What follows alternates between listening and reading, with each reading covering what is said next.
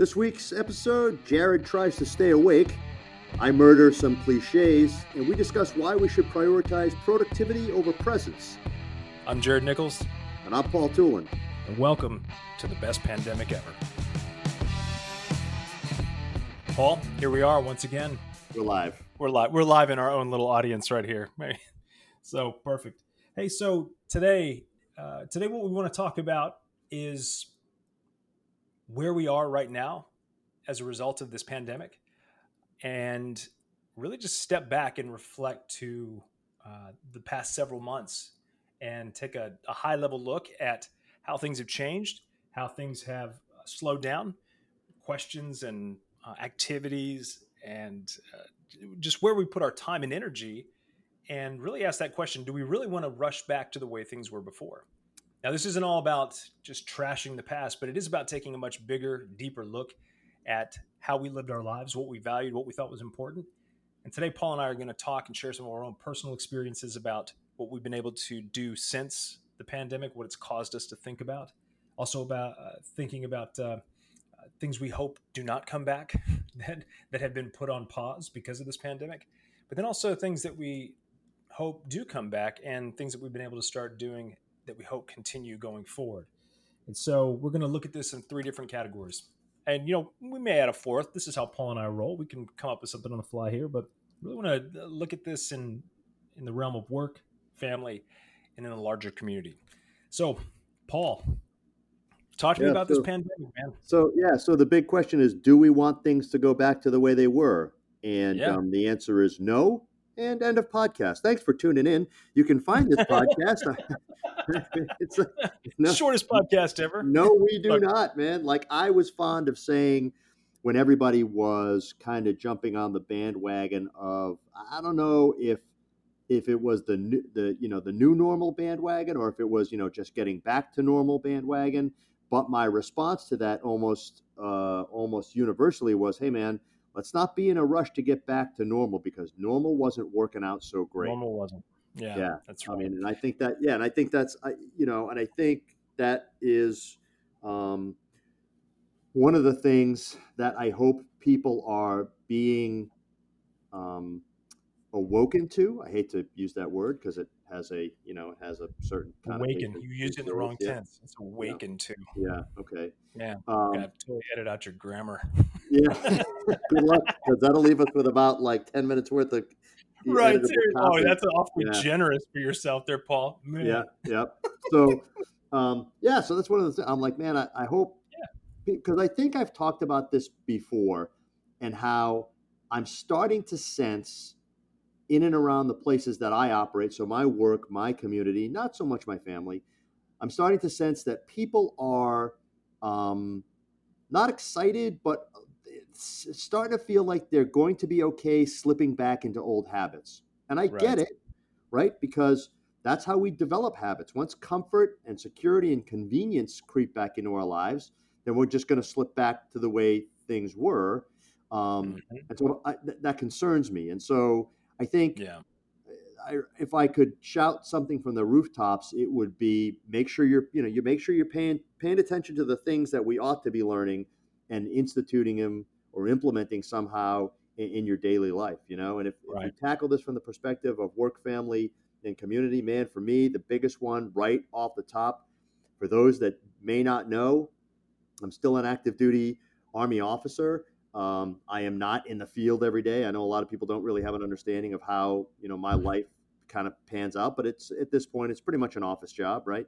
So I'm part of a right. you know larger bureaucracy, so not too different from a lot of other folks. And man, I was in that same five day week, you know, five days a week grind. Um, we have a gate at the front of of post. Well, there's several gates. It's the largest military post in the in the world population wise. Fort Bragg, North Carolina, the pearl of the Southeast. There it is, um, pearl of the Southeast. tell you what. um, and uh, you know, we have a bunch of gates, so I'd spend I'd spend a measurable amount of time at the gate, which essentially is our version of traffic.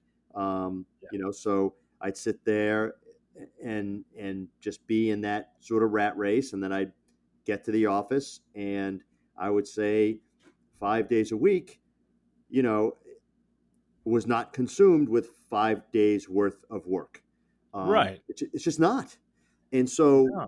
when we, so when the Army, the Department of Defense, uh, implemented some mitigation measures, one of the things they did was they implemented something called uh, minimal essential manning. So if you're not really super important, you don't need to go to work. And you know, the, in the military, we categorize things as like mission critical, uh, mission essential, and then mission enhancing. I mean, I'm mission enhancing on my best day, man. You know what I mean? Like, like that's a good day. Like, I'm certainly never mission essential and, and certainly not mission critical. But because I'm a deputy commander, you know, I was expected to yeah. you know, to be on that list. But even with that, we went to like a three day work week. So every Monday and Friday, we were kind of shut down. So I ended yeah. up in this repetitive pattern of these three day work weeks. And here's what I discovered. And we could tie this into family and everything else, but um, right. it, it was almost an immediate, palpable decline or noticeable decline in the amount of meetings, emails, and just general bureaucratic office type noise that we had to deal with on a daily basis. Like that declined by literally like 50 to 75%. I mean, I don't really have hard data on that. That's just my anecdotal reflections on what it seemed like. But certainly, meetings dropped down to almost nothing. Um, and we couldn't do them if we wanted to. You know, we had to do them virtually. Yep. So even when we had them, not everybody was expected to be there. And and subsequently, what we discovered was an uptick in productivity by like 50%. Because all I ever did was go in there, work on what needed to get done, and then I got the hell out of there. And that yeah, was not, yeah. you know, that's not how we operated, and that's not how a lot of people operated. And so, I, I, I think what we were doing because um, my, my buddy and I talked about this, and you and I have talked about this, is forever we've been in a post industrial age model of mm-hmm. prioritizing mm-hmm. presence over productivity because presence on the assembly line equated to productivity. If you were on the assembly line, you could make 10 widgets in an hour. So if you were there for eight hours, you were making 80. If you were there that's for right, hours, yeah. you know what I mean? But that's not how yeah. that's not how we work. That's not how we work. No, so it's, yeah, so, you know that's that's a whole can of worms that we definitely want to want to crack open is the idiocy of hourly wages. I mean, it's just it's an old school model. We we de- we've definitely talked about this many times. It's just the uh, incentivized towards the wrong thing. So this is the big incentive conversation. But I think that's, that's really what's what a lot of people are experiencing. What you're uh, talking about is uh, how we measure outcomes really you know or how we measure productivity how we measure somebody's value in the organization. Now that can also ruffle a lot of feathers. We say well everybody's valuable. No okay sure you know that's not what i'm talking about but it's we need to be rethinking um, uh, the the role that people play in this 21st century economy for one and then also rethinking uh, you know what what is what is the purpose of being present in an office building uh, what is the purpose? Is it just to make everybody at the top feel like uh, yeah we, we, let you know we could dive into that one r- really close. This is an interesting one for me paul and you know so i loved hearing your story about this the three day work week instead of the five because I, I noticed this from a lot of other folks as well. Being somebody who works from home and has you know worked for myself my entire professional career i i rarely ever take a day off and that's you know because my boss is a real jerk. but it's I really you know it's just I love working. I do a lot of the work, but I'm constantly on the go. So your it's boss little, is you know, delightful. Oh, you know, I will let him know you said that, and I really appreciate it. I mean, he really appreciates that. I know. I was but, talking uh, about your wife. Oh, that I just, I just assumed that your your real boss. yeah, we all know the truth. Okay, now everybody knows the truth. Mm-hmm. So, so this is really interesting, right? Because uh, I've noticed it, what's been noticeable for me is not just conversation, but it's the overall energy that's in the air. Right now, again, this is going to be different for everybody depending on where you are, where you live, your personal experience. But I know for you and I, we've talked about this many times before. Uh, is that there seems to be a much, I don't know, oddly enough, in the midst of a global pandemic, um, there seems to be this uh, this break in the rush, right? You know, like you're you're doing intervals or if you're working out, if you're you know doing a hard run, whatever it might be, and you're doing short little spurts, you know where your heart rate is just super high, and then all of a sudden you stop for 30 seconds, a minute or so, and you're like, oh, that sense of relief like maybe i can slow down maybe i can stop just a little bit longer before it has to kick back up. I feel like we're in that.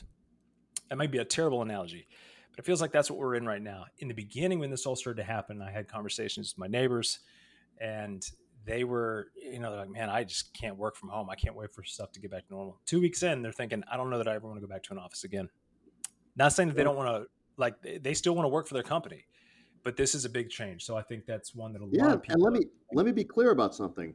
What we transitioned to, I wasn't. It wasn't like I was teleworking from home two days a week and going into the office three days a week. I wasn't mm. doing anything on Monday and Friday that had that was work related, and I and I wasn't really expected to. You know what I mean? It's not like right. I was shamming and I was, you know what I mean, and I was like, no, I was not. No, it was like we're going to go to it and you know I, I had my phone if something came up which you know there's no such thing as an email emergency. That's not a real thing.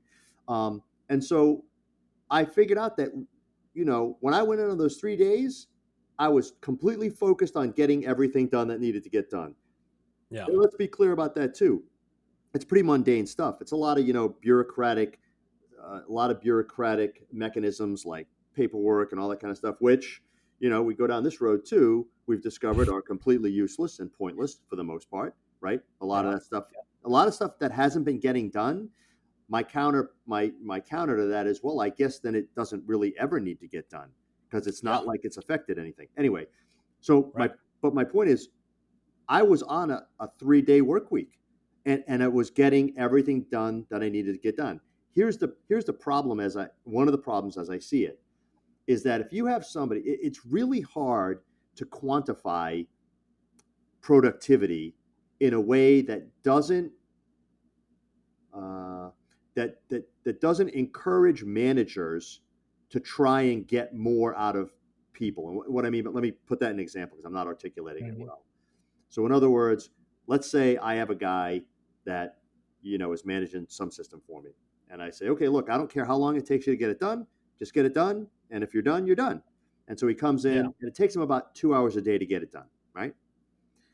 The next leap that is going to be made, I believe, um, if if if someone doesn't have the the right vision and and perspective, is that they won't say, "Great, you guys getting it done in two hours." It, you know, mm. we're getting everything that we need out of them. What they'll say is, "Man, I'd give that guy six more hours worth of stuff to do." Right. And I, right. And I think I think that's the I think that's the tipping point that sends you off in the wrong direction. So I and I well, don't know honestly, Jared. I don't I don't know how we make that shift from properly uh, properly is not a fair word, but from prioritizing presence over productivity. You know, and trying yeah. to get everything you can squeeze out of everybody. Yeah, this really is. I mean, it's, it's something that has to change uh, at a societal level, where we start to say, "Hey, our goal here is to get to the end." and we don't want to incentivize people to take longer than they need to. So that's a that's a bigger that's a bigger thing that needs to happen because uh, but I but I believe that this is also the time because we're definitely not the only people having this conversation. No, a lot of people companies. Yes, small companies, big companies, they, they can yeah. they can do it, right? I mean, they have yeah, the hourly wage is just ridiculous. It's uh you know, or even as a as a salaried employee, you're still required to be on the job or working a certain number of hours a week. And it's just yeah. that's yeah, not productivity based either you know? No, but but here's the thing. not. how do you measure productivity for some of these things? Like uh, you know i mean i can tell you that in the government i see a lot of people sitting around eh, you know doing whatever the you know whatever the the version of twiddling their thumbs is you know there's a lot of offices with tvs in them that the news is always on there's a lot you know there's there's a lot of stuff like that and it's essentially right you know, it's essentially because they don't they don't have anything to do because their no, work is yeah. done.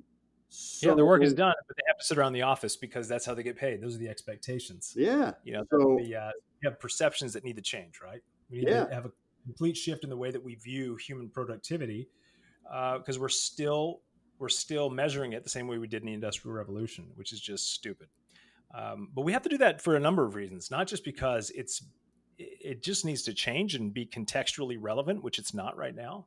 But the other reason too is that um, when we continue to uh, to operate this way, we're also propagating the system that has driven uh, that continued wedge in the wealth gap in our country. Right? You know, we're seeing the vast majority of wealth is focused at the top 1% or 0.5%. There's, you know, it's really, really hot there. The vast majority of that is continuing to grow and it's all focused there. And this is this is a problem. The reason, you know, so the arguments around, well, do we increase the minimum wage? That's an hourly based, you know, argument. We increase the minimum wage, the hourly wage for time on the job. So we're if we can nip this one in the bud and really say, hey, we want to change the way that we pay people so that uh, there's greater equity, there's a greater focus on the outcome, um, and we get out of all of these partisan and bureaucratic debates about how we uh, pay somebody by the hour, how do we calculate overtime, how we do all these things. We want to make sure we're taking care of our people. We just have to have a contextually relevant system that number one incentivizes towards the end goal, and then number two compensates people for the outcome and not for, as you were saying, just being there, the presence, right? So eh, that's ultimately what needs to happen.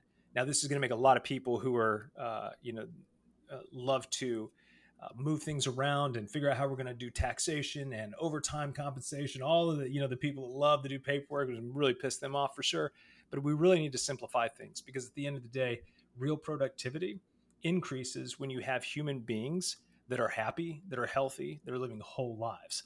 And I think that's one thing that that this pandemic has brought about is that we're not really living that way. Uh, we weren't really living that way, and the danger, and you've expressed this a lot in many ways, is that we may rush right back to that that system uh, and continue on down the road that got us here in the first place. Yeah, I mean, how do you think we don't rush back to that? What do you think is the is the mechanism that prevents that? Well, I, you know, again, you know, barring some uh, miracle that uh, the pandemic just disappears, which I do not believe for a second. In fact, as of this recording here, I saw uh, reports on North Carolina. We're now one of the hot spots. We saw a dramatic, like double digit increase in uh, cases. So, you know, that's always wonderful. Arizona is already moving into emergency lockdown in their, uh, or putting in emergency protocols for their hospitals. I mean, we have, we have, this is one of the areas where we diverge a little bit because I think the, I think the data says that there are 774 hospitalizations in North Carolina. And for me, I always go back to the big, you know, to the to the to the big picture, the big data picture of in a, you know, eh, with the follow up of in a population of 10 million, right? So I don't know. I'm not, I, you know, we haven't really gone, we haven't really discussed our. Well, we'll um, get there. Yeah. yeah. Well, yeah. And again, the one thing we do agree on is that uh, uh, the data changes every single day, and there's multiple yeah, factors. Yes, but, yeah. But we have a know, we have a future discussion about how we frame problems, but it's you know so yeah. much depends on the on on on on good objective information, and and in this case, it's really hard to get.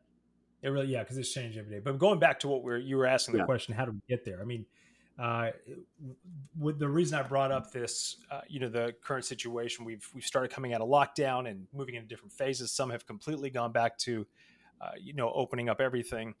And what we're starting to see is signs that of what was predicted, which was like, look, there's there's going to be a second wave, if not just this is the continuation of the first. And so we should expect that we're going to have to go back into lockdown again. All that being said, regardless of the data or anything like that, if this continues, we're going to have to go back in that direction. So what helps us to change the incentives is when we are forced to stop and we don't have an easy path back to the way things were.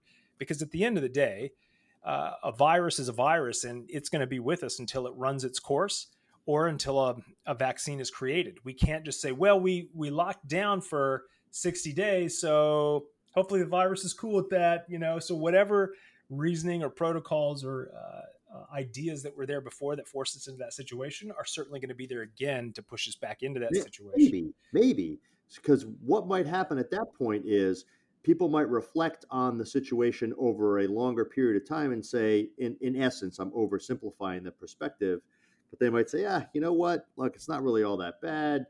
Uh, we just got to get back to what we were doing. We'll take and be more eh, willing to take the risk. That's entirely feasible, don't you think? Oh, sure, yeah, but that's going to be something that will have to be decided on by, you know, governors and local governments, and we know how efficient they are. I mean, now you know, uh, all credit due. I mean, they they did finally get off their butts and act as soon as this thing started to happen. Now, many will say they overreacted, but again, that's I think that's for the history books to tell.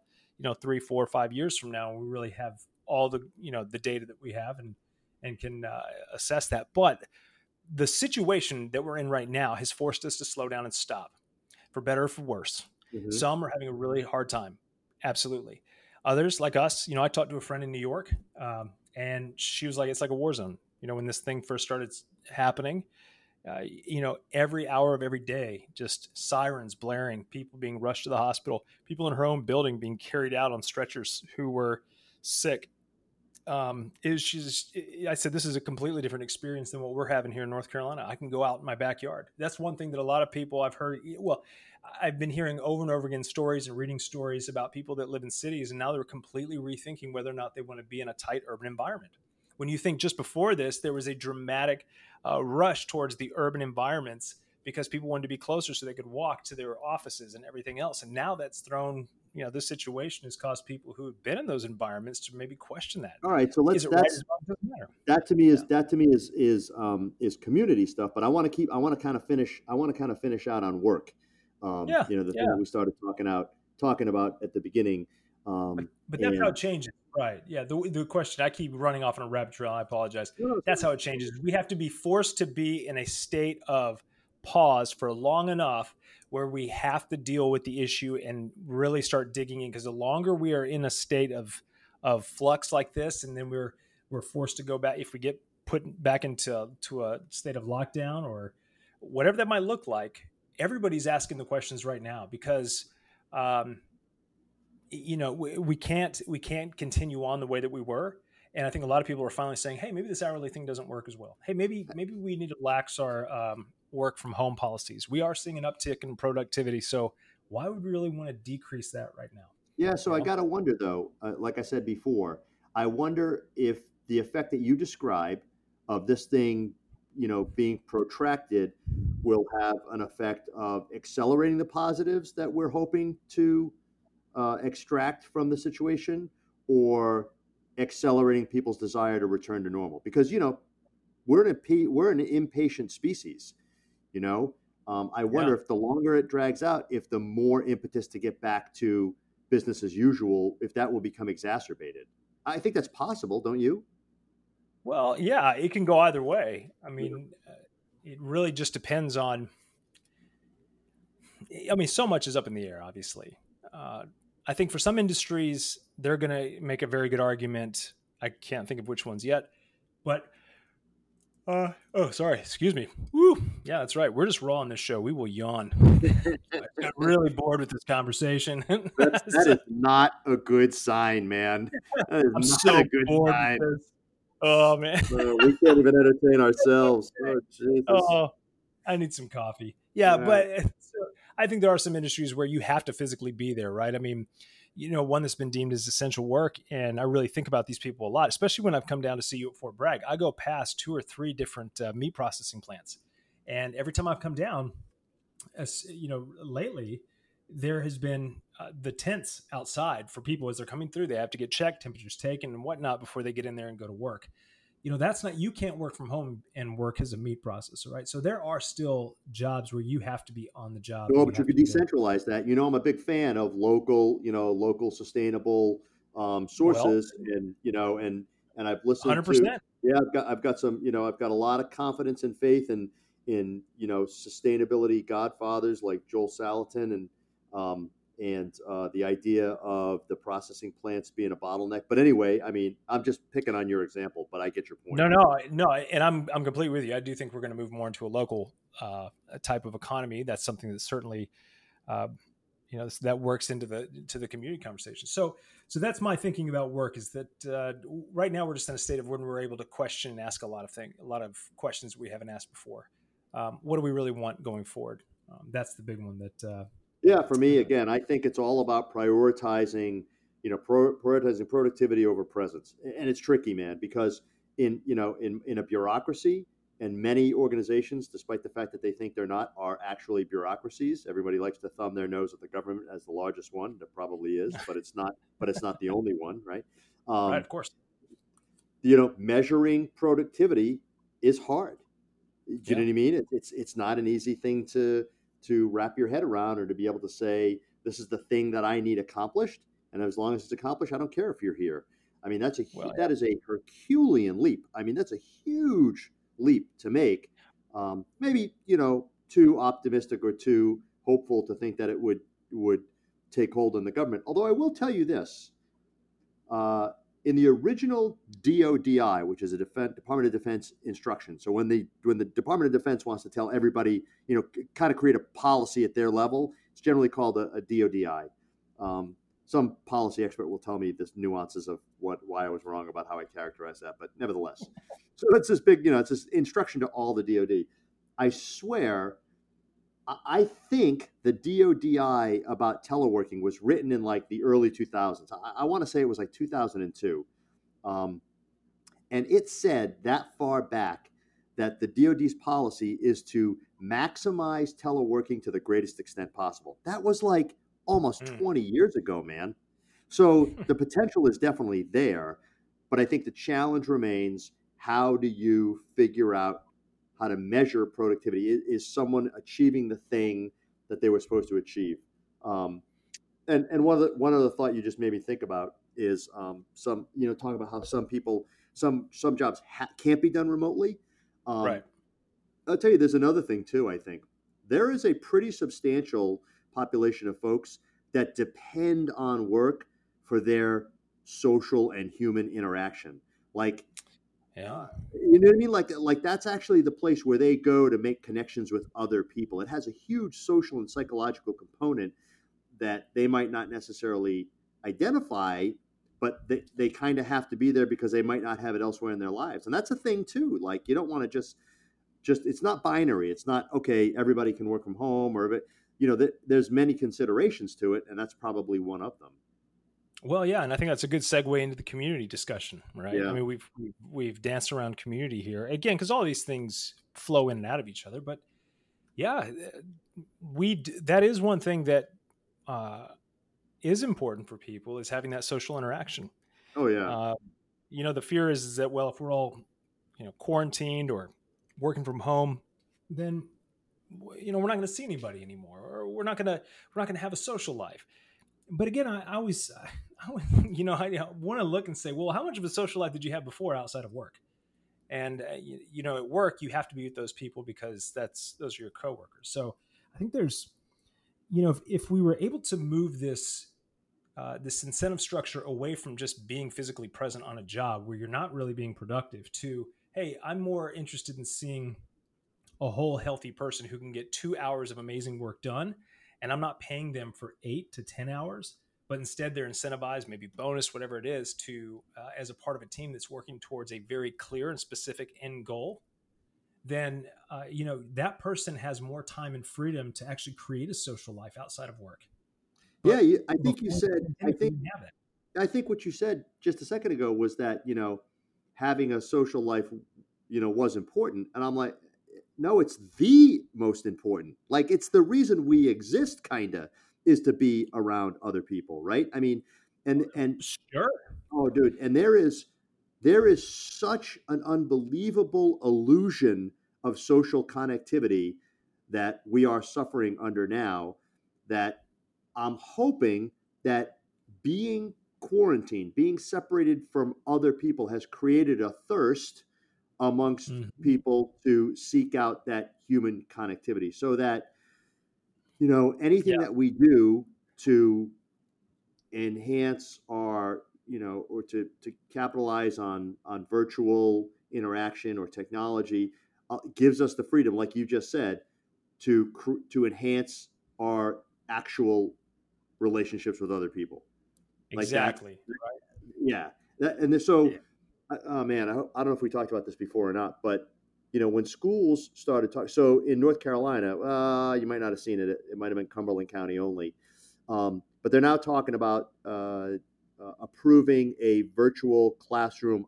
option, which I like, meaning mm. that you can opt to do virtual learning if you want, if it works better for you, whatever. That that's that's good. I like again, you know, I'm all about anything that's non-binary. You know, there are many, many, right. many solutions to a lot of things, right? Um, so you know they're they're giving people that option, but you know some schools have been talking about how they're you know they're definitely not going back in the fall, and I'm like okay if if if if if what you're saying is we're not going to, you know, we're going to continue to capitalize on the efficiency of the technology that we have discovered, dot, dot, dot, so that our students can be more involved in the other activities that enhances their connectivity and their, you know, with others and their humanity. That's generally right. not what they're saying, though, you know, and it's not like so that we can maximize, you know, campus life, so we can maximize intramural no. activities. Like, yeah, it's it's so they can get back to that ridiculous testing system that on a global scale we're trying to compete with China and other, you know, like in math scores. It really, I mean, that's a real base way of of whittling it down. But that's what is in why we're doing this. Oh, because we need to see how are our, uh, you know, these standardized tested tests and how are we uh, um, playing to the average, essentially. This is the problem, and so a lot of these solutions are based on trying to fit uh, the old model make the old model fit into this new reality. And teachers and administrators alike, I've been watching and listening to folks talk about this interesting article, or not article, but an interview I heard a couple weeks ago, I think, with um, he's a superintendent of the New York of the uh, I maybe it was New York City schools. I have to I have to double check on that. We really need to do our fact checking here before our calls.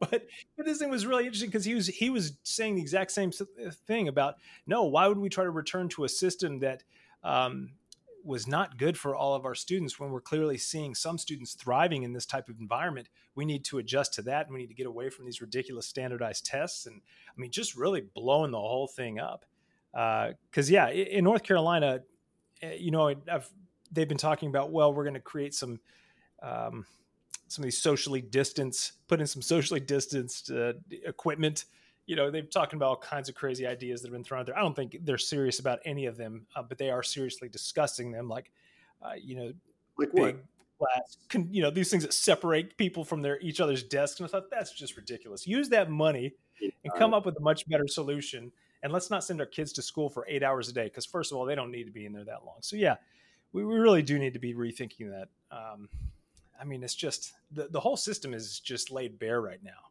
on all, so many fronts, right? Yeah, I mean, again, you know, so to go back to, to this to this sense of community and to being around each other, and you know, we uh, so there's a there's a lady down the road who um, who has suffered from cancer for you know a couple of years, and she's she's better now.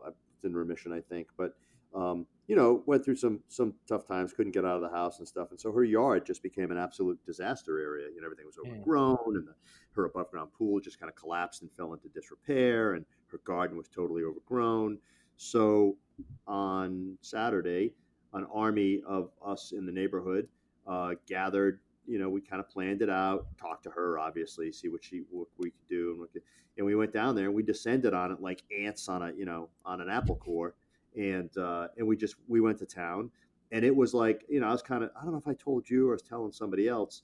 You know, it was like an Amish barn raising, man. I mean, we went all walking down there with all our tools and then we all got together at noontime for you know big you know big neighborhood lunch. I mean, our, you know how our neighborhood is. It's like really really oh really yeah. Like that. Um, but you know, I mean, that is what I'd like to think that people will be really desperate for that kind of connection since when after they've been kind of cooped up in their house for a while. Again, I yeah. I don't you know I only have the experience that I have here in, in our own neighborhood and we would have done that anyway. It wasn't just because we've been cooped up, but I'd like to think that others would ca- would start to do the same thing.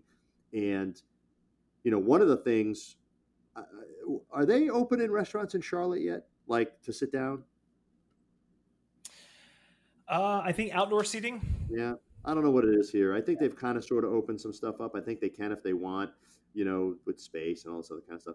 But I'd like to think that one of the things that we'll see is that when people have the opportunity to actually get together, they actually get together. It's not like a bunch of people sitting around a table looking at their phone or, you know, completely not dialed into one another. They'll like appreciate the human connection and the opportunity to, to do that. I mean, I guess that's all yeah. that might be, you know, that might fall into the auspices of, of what we are talking about for family or community. Um, but just, you know, just in general, I think the idea of people helping one another out ought to be the the positive from a community perspective that comes out of this thing. No, I, I am with you there, man. I mean, I think there's there's a lot of little things you know each of us as individuals would hope to see would change. I think that uh, on a big picture around community is that we just get to know our neighbors more. We yeah. we, we've been forced to, ironically, and again depending on where you live, but um, we've uh, we've had a very different experience here in North Carolina, just like you guys in North Carolina, right? In yeah. Fayetteville. So you know, you in Fayetteville, us in Charlotte.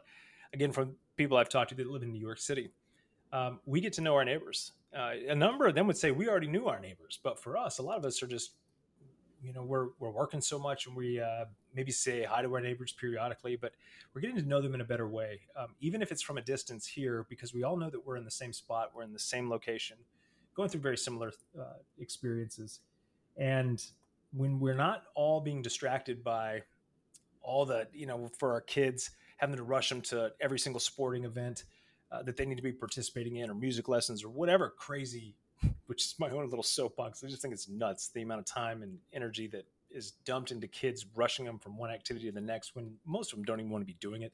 That's another conversation but i'm noticing a lot of families are, are really enjoying that time together because they don't have that option to go and uh, put their kids in different activities or um, make sure that they're you know involved in sports which is sports is great.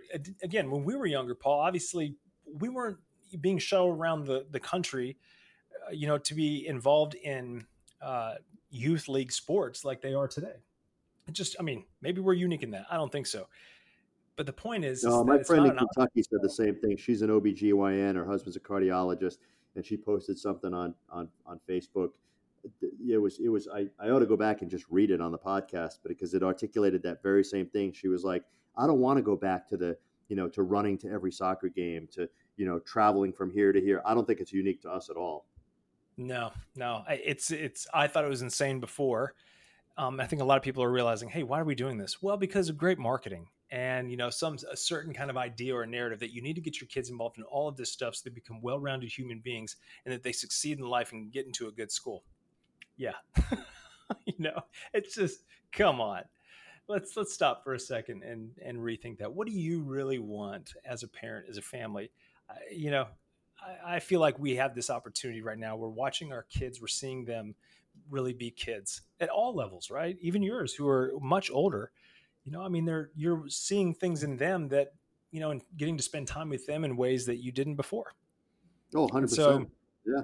You know, that's this. It all comes back to this, Paul. Uh, the common theme in conversations, things that you talk about all the time, is that our goal should be as humans to become better humans. But in order to become better humans, we have to have a collective, or at least closely identifiable definition of what that means. Does it mean that you make lots of money? Nobody really thinks like, oh yeah, that's that's the ultimate goal. Make lots of money, be all you know miserable, make so much money that nobody wants to be around you, or that you have to have bodyguards because everybody wants something from you. I mean, just you know, no. It's what's the ultimate goal? What's the definition of what does it mean to be a whole, healthy, um, and better human. And I think this yeah. this pandemic is giving us the opportunity to really evaluate that, whether we articulate that way or not. Yeah, I mean, I think I think that one of the things I I, I think ought to be. I think one of the things that I believe is that what makes a complete human is um, is hardship and and suffering and overcoming it, right? Um, and you know, I mean, that's my my personal experience. All the things that I, you know, becoming a Green Beret, that you know, that took a fair amount of hardship and suffering that yeah. had to be overcome to achieve that. You know, I mean, yeah, it's the cliche is a cliche for a reason, right? The you know, right. the idea that nothing worth having, nothing easy. What is it? God, I don't even remember the cliche, but essentially the essence of it is, you know, nothing that's everything that's worth having is hard to. What is it? I can't. I'm i know what you're after. Lost. Yeah. Jesus. Yeah. Yeah. Um, but anyway, um, but you know, I, I, think that's I think that's been kind of I think that's been kind of lost on us for a while. You know, things yeah. have been pretty easy, um, and I, I, hopefully getting you know getting socked in the in the gut a little bit from this experience will wake people up to the idea that you know a little bit of hardship, a little bit of suffering is actually probably is is a good thing. I mean, that's what makes a quality person. Yeah. I think. Yeah, yeah, that's that's what forces you to grow and to adapt. So I'm with you there. So yeah, you know, we talked about work, we talked about community, we've talked, we've touched on family. Um, you know, family and community are are very tied together because a lot of yeah. people in the community are family. Mm-hmm. But uh, you know, overall, Paul, what is what is the one thing for you that you hope remains that you've already started to see change that you hope continues uh, as you know when we do come out of all of this when there is the option to go back to what we did or to uh, continue moving forward in a new way? What's the one thing you you hope sticks around? I hope that we use the technology that we've now adapted to to be more efficient so that we can have more time to do things that really matter. And for me yeah. you know i characterized it at the beginning as not wanting to do the five day work week anymore, but that's obviously, you know, a very blase way of, of, of putting it. But I want to have time to do the things that I know have always known really matter. Do you know what I mean? Yeah. So spending time with my boys and uh, teaching them how to use tools and spending, you know, I'm able to go on walks with my wife in the morning and the evening now. Do you know what I mean? Mm-hmm. Like there's been more than one time, and I'm like, oh, I don't need to rush to get in there. Yeah, I'll go with you. Walk the dogs this morning, um, and that's what I. That's that's for me is is the the one thing I want to make sure that we continue to give ourselves the time um, to do the things that really matter. I love it. Yeah. What about you? I, uh, yeah, hundred percent agree with you there. Um, I you, the thing that I hope we the answer for you is whatever whatever you can do to spend more time with me will obviously enhance your existence as a human. I mean, I think. Yeah, but I had this really eloquent way of saying it, and you totally just ruined it, Paul. So, so whatever I can do to spend more time with Paul. Yeah. yeah. Now, what's your? The, yeah. The, well, very similar to you. What I hope remains is that we just that um, when it comes to how we move forward that we keep our eye on the local economy, the local community, that we become much more localized in the way that we make decisions. For so long, we've been disconnected from what's right in front of our face because we've been focusing on things at a global level or outside of uh, you know our immediate view. And now we've been forced to question a number of things like our supply chains, our economy, the structures that we have in place, efficiencies, and realizing that although there's wonderful things about that, there's a lot of vulnerability there, as we've seen. And it's shining a light on the need to have a stronger local infrastructure and to take care of our community in a much more genuine and uh, meaningful way, one where we have a, a, greater sense of ownership and a greater sense of um, of community, really. And so that's yeah. the thing that I hope that I we don't rush. Alex, I'd like to change my answer. I like that one better. Stay lucky to get more things localized. I love that. Yeah, you know, I'm a big fan. Oh yeah, yeah, definitely. So, so yeah, that's that's that's where I'm at, man. Um,